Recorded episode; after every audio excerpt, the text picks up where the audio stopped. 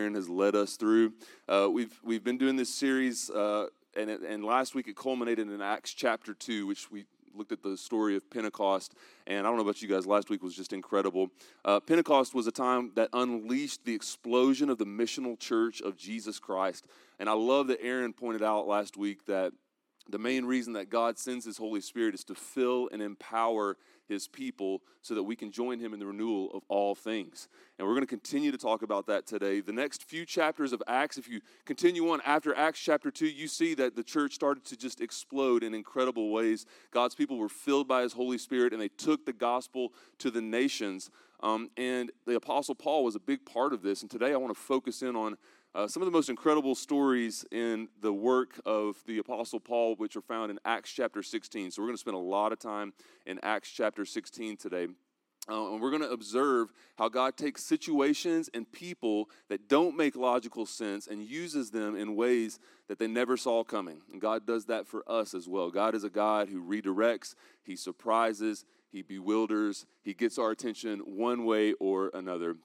I don't know about you guys, but one of my favorite things to do in life is to scare people. Anybody else like to scare people? I love to just, oh, you really do. Okay, awesome. I love to freak people out. I freak my kids out all the time. They now are constantly nervous. Like my kids are going to have problems growing up uh, because I'm always like behind a corner. Just, I, I will wait for full on hour to scare my kids. Like I will be in a position to scare them. My wife has been nervous our whole marriage. Uh, it's it's not healthy. Um, I love scaring people, uh, and uh, the problem is I really don't like it when people scare me. Like I get really mad when people scare me. So I can't. I can dish it out, but I can't really take it. Uh, just recently, I was jogging in the park. I was in a part of the green belt where I love because nobody else is ever over there. It's kind of like Maryville's best kept secret. I'm not going to tell you where it is. Uh, I love it because you go in like literally farmland and, and nobody's there. You might see a stray biker or two. And so I'm in the zone. I'm doing my thing. I think nobody's around and I just zone everything out when I'm running. Sometimes I spend time praying and I, it's, it's like my time. And all of a sudden, this guy on this absolutely silent bike, and he must have been like 80 years old, but he was in incredible shape. Uh, I'm, in the, I'm in the zone. I'm doing my thing. All of a sudden, he is right beside me. And here's what he said On your left. And he said it so loud and in such a creepy voice. And I jumped really high, like really high. Like I'm an Armstrong. If you know anything about the Armstrongs, like I played basketball my whole life, but I could barely dunk, even though I'm six foot five. Uh, we we are not known for being jumpers. I could have dunked on a 12 foot goal when that guy said, "On your left." I mean, it freaked me out so bad. And so I did two things. The first was because uh, I'm very prideful, I looked around to make sure nobody else was around that saw what I just did. And the second thought, the second thing was a thought that went through my head, which was I'm going to go over, I'm going to catch up with that guy, and I'm going to push him over on his bike. I'm going to knock that guy out because I, I hate it when people scare me. I just hate it. And then I thought, ah, I work for a church. Probably shouldn't do that. Um, God surprises us all the time. God often he, he often surprises us in order to redirect us. He does it in ways we didn't see coming. And I don't know about you, but when there is change and surprise in my life, I normally don't care for it too much. I, I'm not a big fan of change. I've had a lot of change in my life. Um, in fact, I get downright argumentative with God when change comes around. When God tries to redirect me, I can I can give a lot of pushback. You guys know couples, and, and maybe some of you in the room that are constantly arguing about stuff. I'm kind of that's kind of my relationship with God. You ever been around a couple that that like they've been married for a while and they're just kind of and they'll say things like. Uh, you know, oh, you remember when that happened? That was six days ago. And the other will say, no, it was five days ago. And they'll go back and forth over something that completely doesn't matter. I was on a train ride overseas recently, and there was this American couple that, uh, well, a, um, um, uh, a family of four, and they were on vacation. And you could tell that the husband and wife just constantly argued. And I mean, I was with them for five minutes. I was sitting a few seats behind them, and I had two young kids, maybe like eight and 10 years old. And the couple was just back and forth arguing about everything. And their kids had their headphones on. Uh, they were trying, I think, to zone their parents out. And I kid you not, at one point, uh, the lady said, It was two days ago. And then the man got so mad about it, and he said, No, it was the day before yesterday. And at that point, one of the kids took her headphones off, and she was like, Dad, that's the same thing. And the dad said, I kid you not, he said, he said, hey, this is between your mother and I. And then they just kept going. back and forth. This is my relationship with God a lot of times. I know that's not flattering on my part, but I can be argumentative when God is trying to redirect me. Uh, when he and, and when he surprises me, and even when I get scared about something that's coming up, I just don't like it. And, and, that feels like my conversations with God. He tries to tell me something, and my stubborn nature just wants to argue for arguing's sake. Never mind the proven track record of love and faithful, faithfulness that God's shown throughout my life. Um, and this is especially true in seasons of life when God is redirecting me. I argue and I resist and I complain. And I don't know about if anybody else can, can resonate with that, um, but that's kind of my story. And so we're going to look at four examples of being redirected. All of them are found in Acts chapter 16. Uh, we're gonna we're gonna see a lot of characters here, so uh, you have to really pay attention this morning. A lot of a lot of people coming through this passage. So we'll start in verse six. It says, Next, Paul and Silas traveled through the area of Phrygia and Galatia because the Holy Spirit had prevented them from preaching the word in the province of Asia at that time. That's an interesting thing. It says the Holy Spirit had prevented them. So in verse 7, then coming to the borders of Mysia, they headed north for the province of Bithynia. But again, the Spirit of Jesus did not allow them to go there. Interesting. So instead, they went on through Mysia to the seaport of Troas. That night, Paul had a vision. A man from Macedonia in northern Greece was standing there pleading with him, Come over to Macedonia and help us. And I just want to pause really quickly. Of course, that's obviously really interesting. Uh, God was redirecting, and, and here he did that to Paul through a vision. Side note Macedonia, that's where Philip the Great would have come from, who, of course, was the father of Alexander the Great. So it's a very interesting region just north of Greece uh, where was I? Verse 10. So we decided to leave for Macedonia at once, having concluded that God was calling us to preach the good news there. We boarded a boat at Troas and sailed straight across to the island of Samothrace. I have no idea how you say. Aaron did a good job saying some of those words last week. I don't know how to say any of these. And the next day we landed at Neapolis. From there we reached Philippi a major city of that district of Macedonia, and a Roman colony. And we stayed there several days. Now, Paul wanted to launch something in Bithynia. And if you know anything about Paul, he was very methodical. Paul went on several missionary journeys.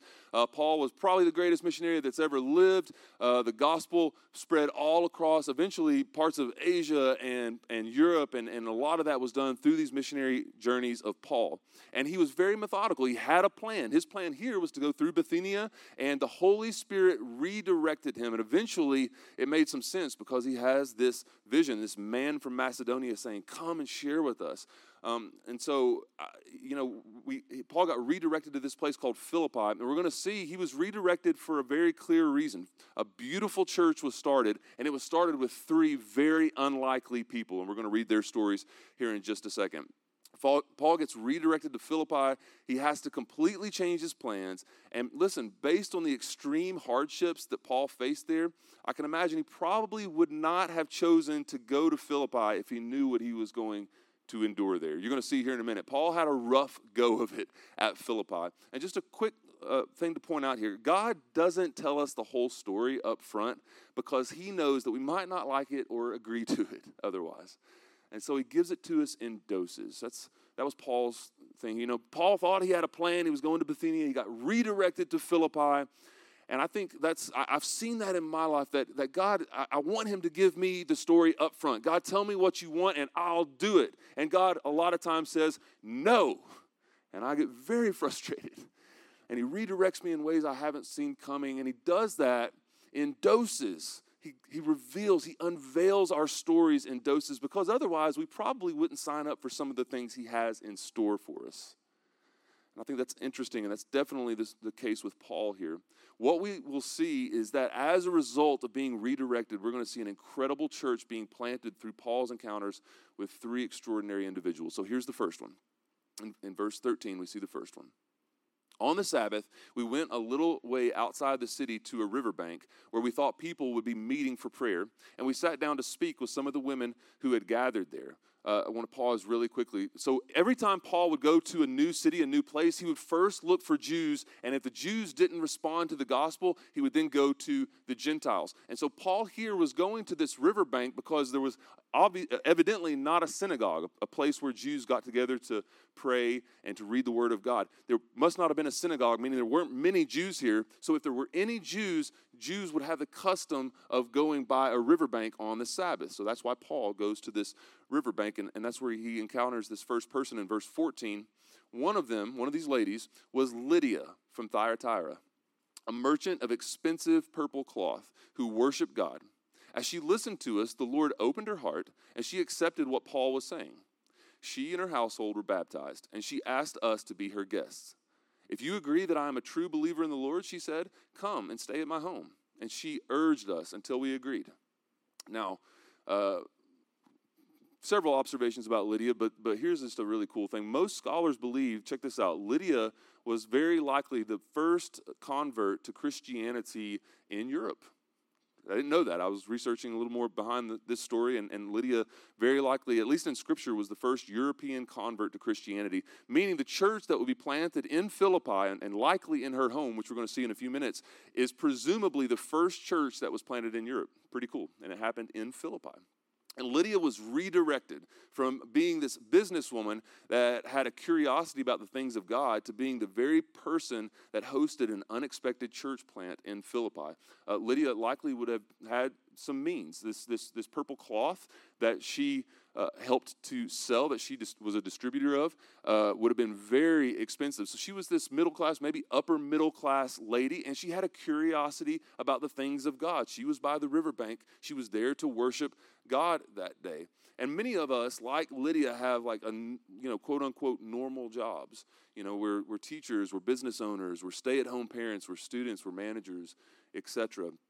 And like Lydia, we have our work, and, and you're probably here today also because you had a genuine interest in the things of God. Like Lydia, we get to work, uh, we get it done during the week, and then we worship on Sunday. We're getting by and we're living our lives. That was Lydia's story. Her story is a lot of our story today. Um, but, but one of the reasons that God redirected Paul to Philippi was to wake Lydia up to a deeper calling, to a higher purpose. Based on what happens a few verses later, we can safely say that this church in Philippi started in Lydia's home.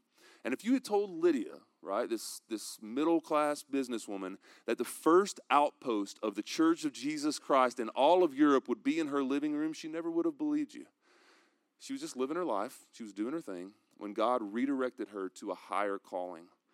You know, an observation about Lydia is, is, is before her encounter with Paul and before her encounter with the gospel of Jesus Christ, Lydia had a God that was useful. Uh, God fit in her work week very well, uh, helped her to feel better about herself. You know, uh, she, likely she was a good person.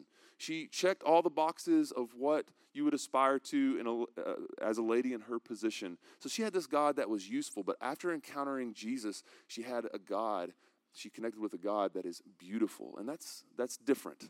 We see that she opened up to a higher calling, a higher purpose. There was something more, and I would say a lot of us today have a God that's useful. Uh, uh, that's often been the story of my life. It's like, okay, God checks that box, and my relationship with Him checks a certain box that makes me feel better. He's very useful. Uh, he's useful and convenient, often on my terms.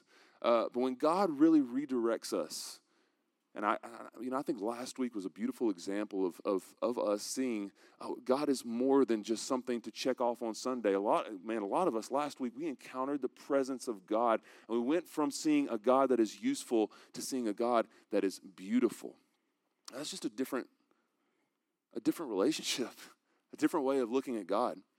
And Lydia was redirected to a higher calling, and I wonder if that's what God wants to do for some of us today. Not necessarily to quit our job and, and move to Timbuktu or whatever, but rather to be redirected in how we live, right where we eat, work, learn, live, and play. Redirected because of a God that's beautiful and that calls us to a higher calling. That was Lydia's story. So that's the first person that Paul encounters in Philippi. Going on to verse 16, it says, One day, as we were going down to the place of prayer, again, that place by the river, we met a slave girl who had a spirit that enabled her to tell the future. She earned a lot of money for her masters by telling fortunes. She followed Paul and the rest of us, shouting, These men are servants of the Most High God, and they have come to tell you how to be saved. It was a good message, right? It's true. This went on day after day until Paul got so exasperated that he turned and said to the demon within her, I command you in the name of Jesus Christ to come out of her. And instantly it left her. And I want to pause really quickly. You may be saying, okay, well, why would Paul uh, why would why would Paul stop this girl? I mean, she was probably given it was good publicity, right? She's going around saying very true things, and uh, you know, Philippi is probably like, whoa, who are these guys? And, and, he let it go on for a while, maybe because it was good publicity. We don't know exactly. Eventually, he cast this demon out of her, uh, and I, I, there's I've read different opinions of why he would have done this. I think you know, uh, getting good publicity by bad means, namely a demon, probably finally it struck Paul, oh, this is this is this is not good. This needs to stop. And so he cast the demon out of her. And and then going on in verse 19, her master's hopes of wealth were now shattered. So they grabbed Paul and Silas and dragged them before the authorities in the marketplace. The whole city, uh, oh, I lost my spot. Oh, excuse me. The whole city is in an uproar because of these Jews, they shouted to the city officials. They are teaching customs that are illegal for us Romans to practice. A mob quickly formed against Paul and Silas, and the city officials ordered them stripped and beaten with wooden rods. Remember, I told you that Paul might not have ever gone to Philippi if he knew some of the things that would happen. Stripped and beaten with wood, wooden rods. That makes for a bad day. We saw the first person that Paul encountered in Philippi, this wealthy businesswoman, Lydia. She had this upper middle class uh, background, and, and that was his encounter with her. But this, this slave girl was just the opposite. Just the opposite. Lydia had life going for her. She had her stuff together. This slave girl was at the bottom of the totem pole. She, she had nothing going for her. Not only was she uh, demon possessed, but she was a slave. She had masters. She had nothing going for her. She was a pawn in the game. Uh, she was at the bottom of the social ladder. And yet, God used her in a strange way to play a role in Paul having a chance to expose the city of Philippi to the gospel. Lydia, we saw, was redirected, hearing Paul share and preach. This slave girl, her life was redirected through a power encounter. A power encounter. Very different. Uh, many of you know that we've, we've worked in, in uh, several, a couple different countries, but, but we've worked in Haiti for the longest. Uh, and our church has been very involved there. And uh, one of the ministries that we have been a part of is called Simple Church Ministries. And, and we work with lots of incredible Haitian men and women. Uh, that now is a movement of, of simple churches that is about 1,400, mostly house churches. Some of them are bigger than house churches. They blanket the map of Haiti. And you guys have heard me talk about that before, but yet a lot of times I don't share the specific stories. Let me tell you one story of how one of those churches got started. Uh, I've told this story before, but it's been a while. Um, I was with a couple of Americans from Ohio. I was from a vineyard church in Ohio, and and uh, they were there on a mission trip, and I was taking them around. And, and one of the things I took them to do was we hung out. We were hanging out with these young Haitians that that I'd been walking with and training for a while. Um, and several of them were from a place called Gros Morne, which means big mountain, basically, in, in French and Creole. And so we were going around this area of Gros Morne and we were teaching them basic things how to do access ministry, how to identify persons of peace. And if you know anything about Gros Morne, it is a, a very rural area, very superstitious, lot of voodoo. Uh, there's voodoo all around Haiti, but this particular area is like a voodoo hub, okay? And so uh, I was taking these guys, we were walking around, a couple of Americans. Uh, I don't remember how many Haitians. We probably had like five or six people that we were training.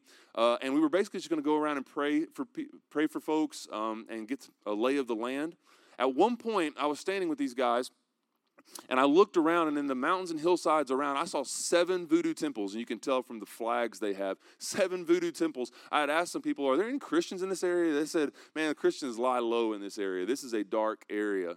Um, and so as we were going around, we finally had one uh, young person come up and said, Hey, there's a voodoo priest in the area. I'm, by the way, this is going to be a really weird story. Hope that's okay.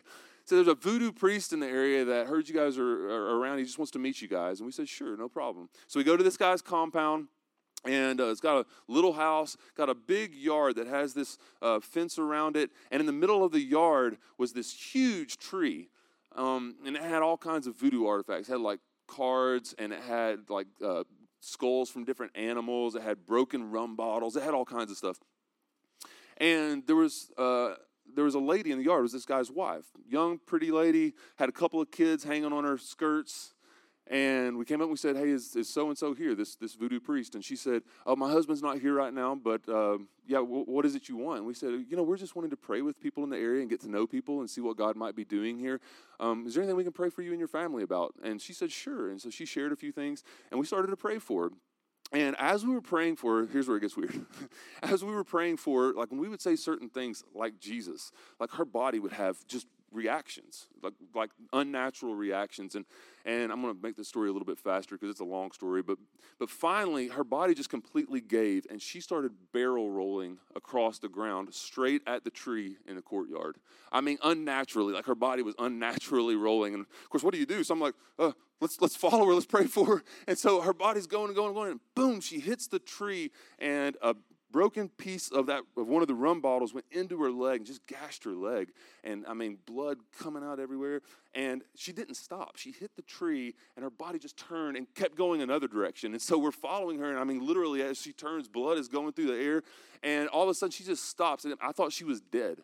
And so we're like running over to her. And i said I, asked one of the people, hey, go find somebody who can stitch the lady's leg up. And we started just praying for her. And I mean, she's got a pulse, she's okay. And finally, she comes to and she raises up and she's just weeping uncontrollably. And we started praying for her. And uh, there's a lot that happened as we prayed for her. But finally, I said, hey, we're going to come back the next day and we'd like to meet your husband. Is that okay? And she said, yes, that's okay. And so we came back the next day. And come to find out, that lady had been sharing with her husband what had happened in her life when we'd been praying for her. God had been doing miraculous things as we prayed over her. And that guy said, Hey, listen, I don't know what happened with my wife the other day, but what did you come to share? in this area. And we told him about Jesus. And this guy ended up giving his life to Jesus. Uh, God had already used this demon possessed lady who clearly had some, some struggles in her life. She had been sharing what God had done in her life immediately after this happened with her voodoo priest husband.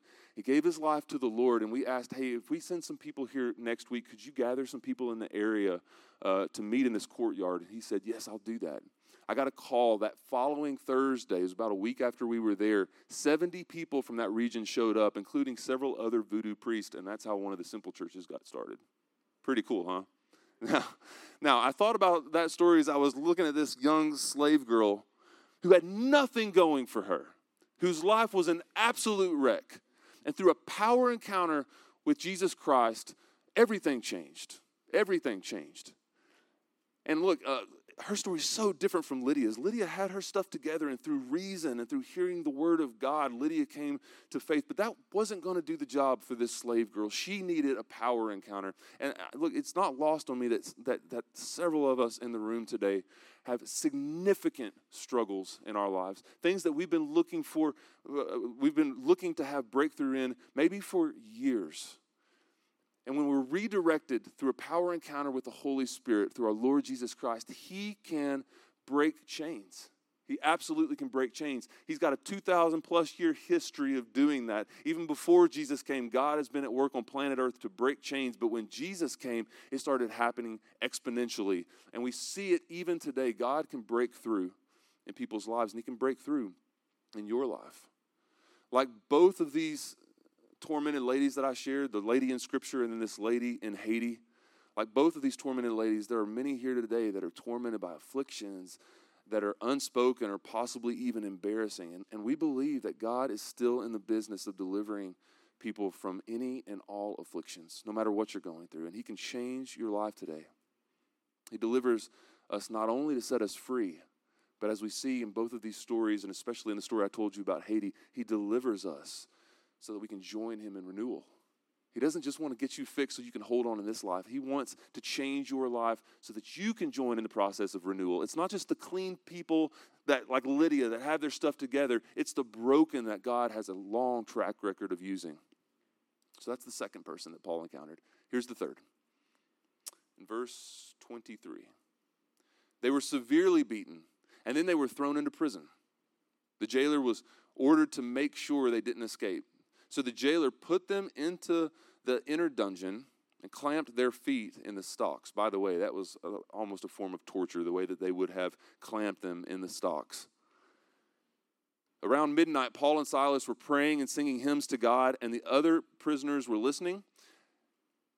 Can I just pause there? they just been severely beaten, put in the stocks, clamped in the stocks. It was they must have been just miserable, and they're singing. Verse 26. Suddenly, there was a massive earthquake, and the prison was shaken to its foundations.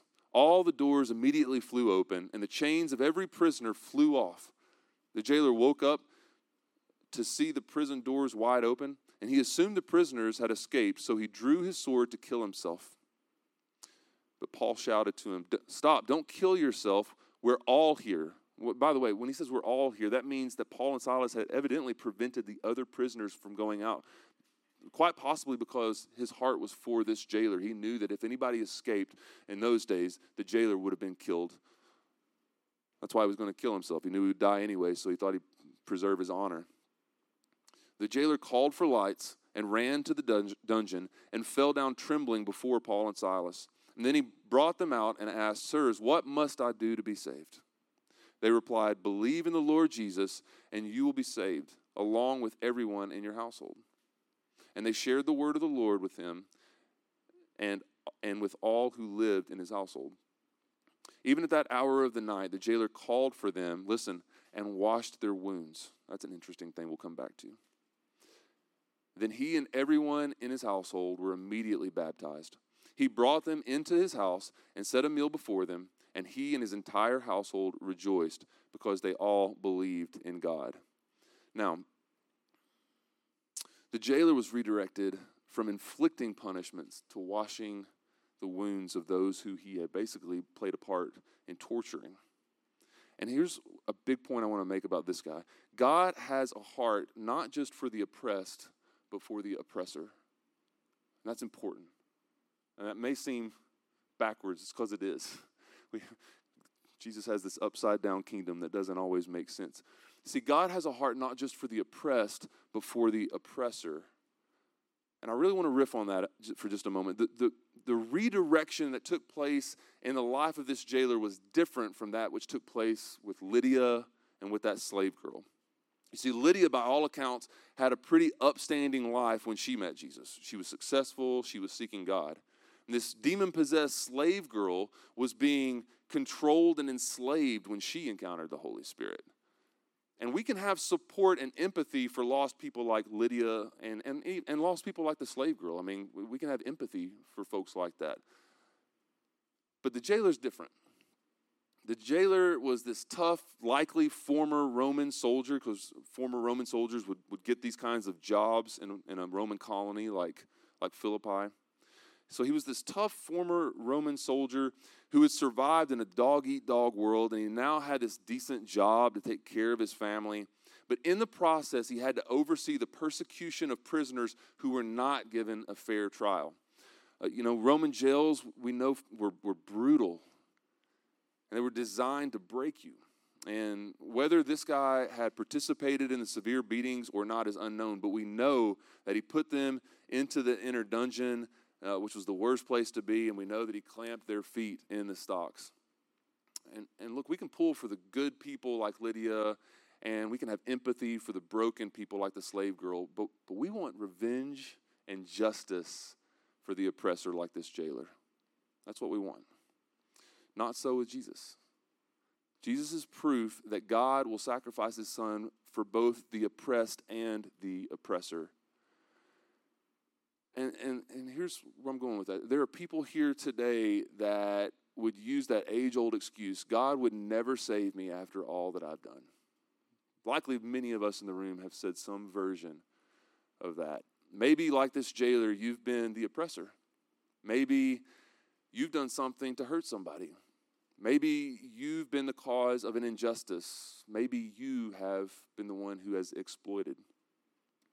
And I have really good news today the same God who loves and comes after the good, he also comes after the oppressed and he also comes after the broken. That same God also comes after the worst of sinners, even the oppressors. And his salvation, we know from Scripture, it's for everybody.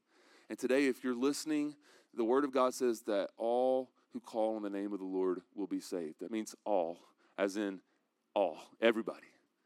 And um, maybe you really resonated with the first two stories, you know, with Lydia's story or even with the slave girl's story. But maybe there's some here today that just, you know, eh, you would say, man, if people knew what I've done. And Jesus came for you. He came for you every bit as much as he came for the Lydias and the slave girls of the world. He came for you. And, and if you're struggling with some kind of sin, or if you have been the person that's hurt somebody so deeply, God still has his eyes on you. He sees you today.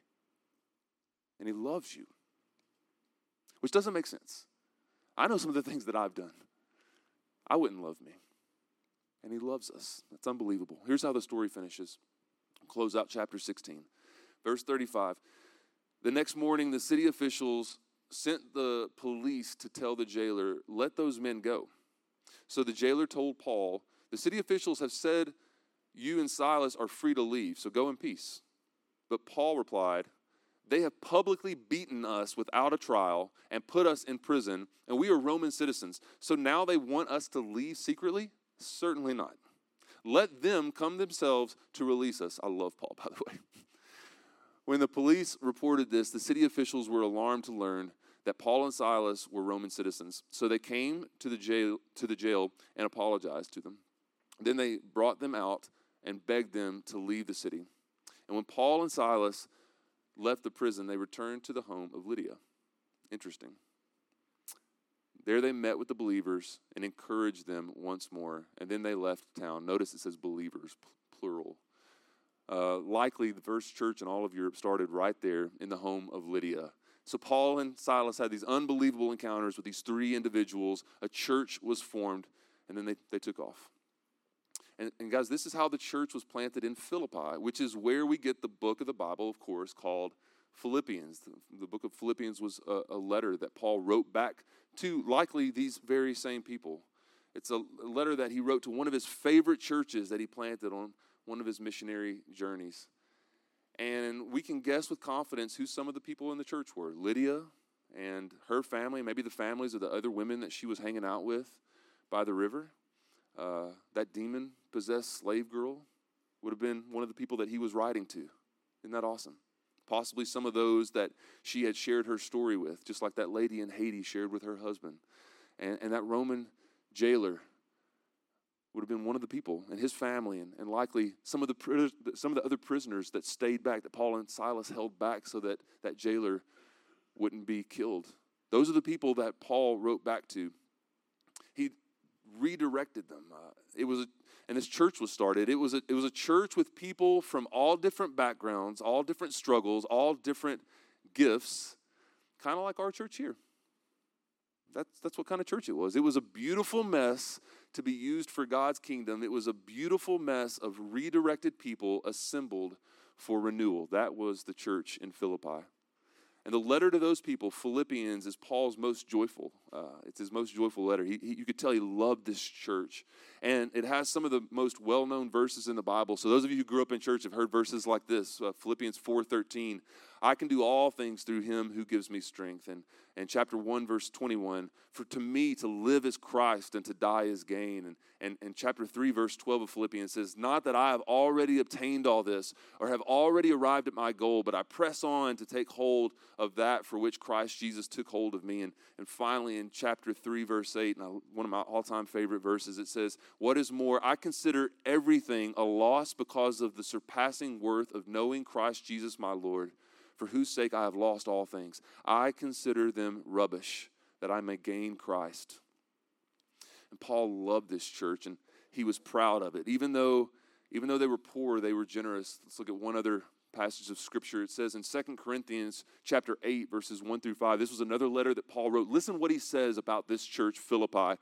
Uh, there's a couple of really interesting things. Paul said, Now I want you to know Dear brothers and sisters, what God in his kindness has done through the churches of Macedonia. Notice it says churches, plural. Philippi was the first. We can assume, this is amazing, that these people, People like the slave girl, people like Lydia, people like the Roman jailer had become missional because now there are churches, plural, in their region. So uh, I, that's just a beautiful thing. It says in verse 2 they are being tested by many troubles, and they are very poor, but they are also filled with abundant joy, which is overflowed in rich generosity. For I can testify that they gave not only what they could afford, but far more, and they did it of their own free will.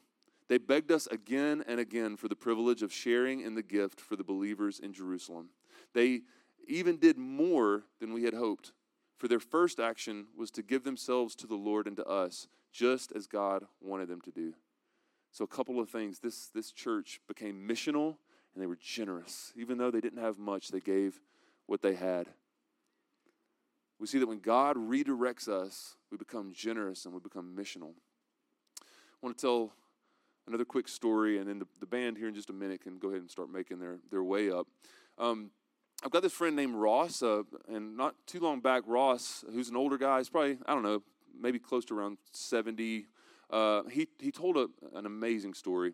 Ross said that on his wife's family side, they were having some kind of party. This was a few years ago, and his wife's uncle was there.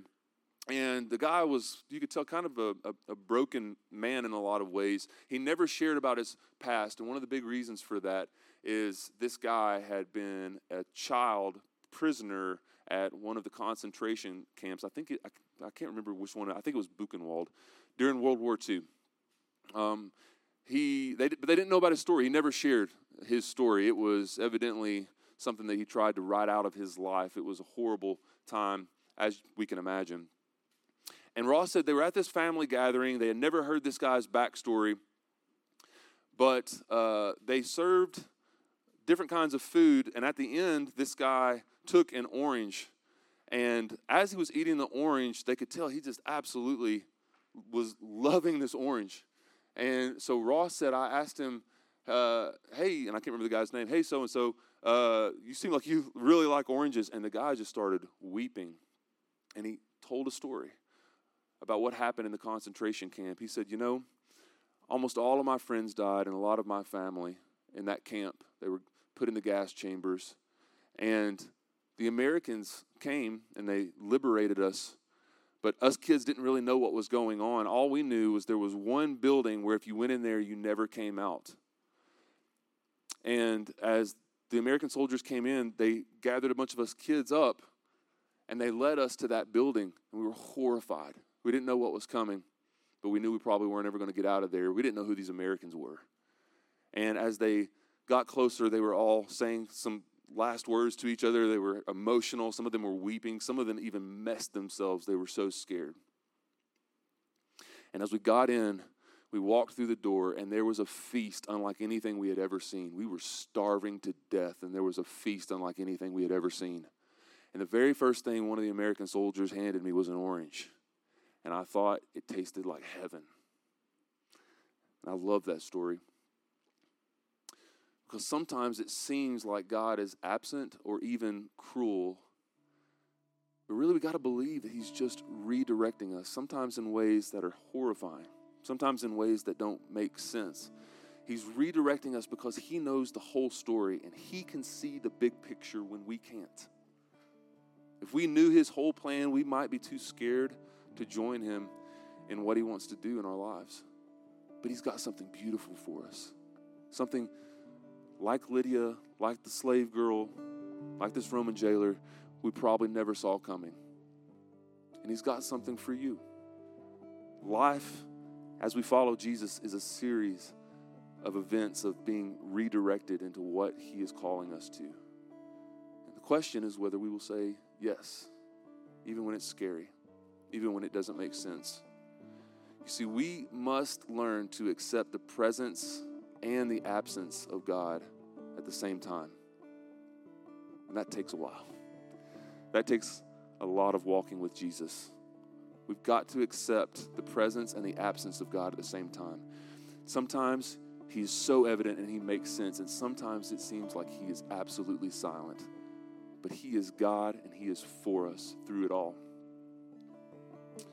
Now, as I was putting this together, last thought, as I was putting this together, the thought struck me that one of those three individuals, Lydia, the former uh, slave girl, or the jailer, may have been the one to stand up in front of that church in Philippi and read that letter of Paul. And uh, there's a side of me that just really wants to believe it was the slave girl. I don't know.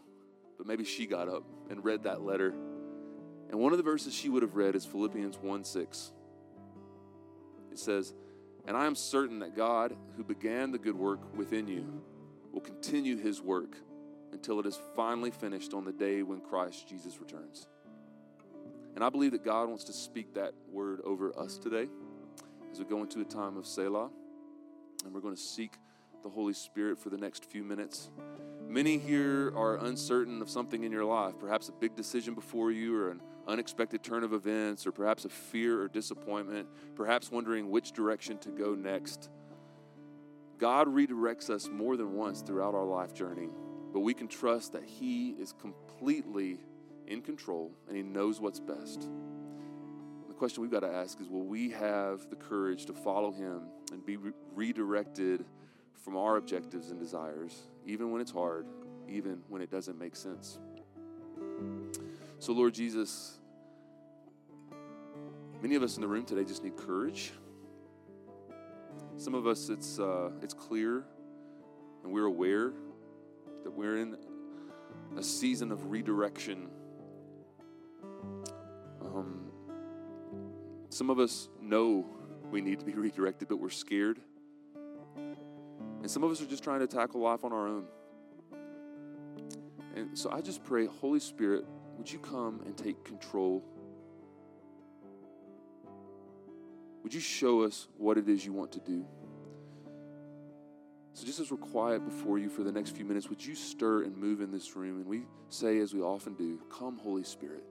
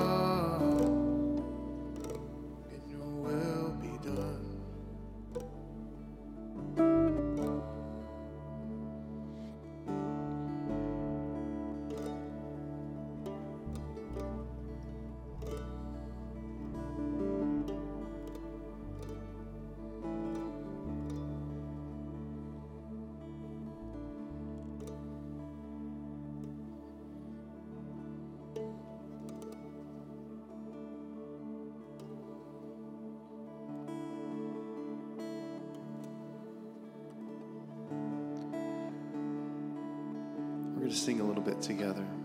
So you're welcome to stand if you like. You're also welcome, welcome to remain seated, as always. We're just going to seek the Holy Spirit. We say yes to you. We say yes. We say yes.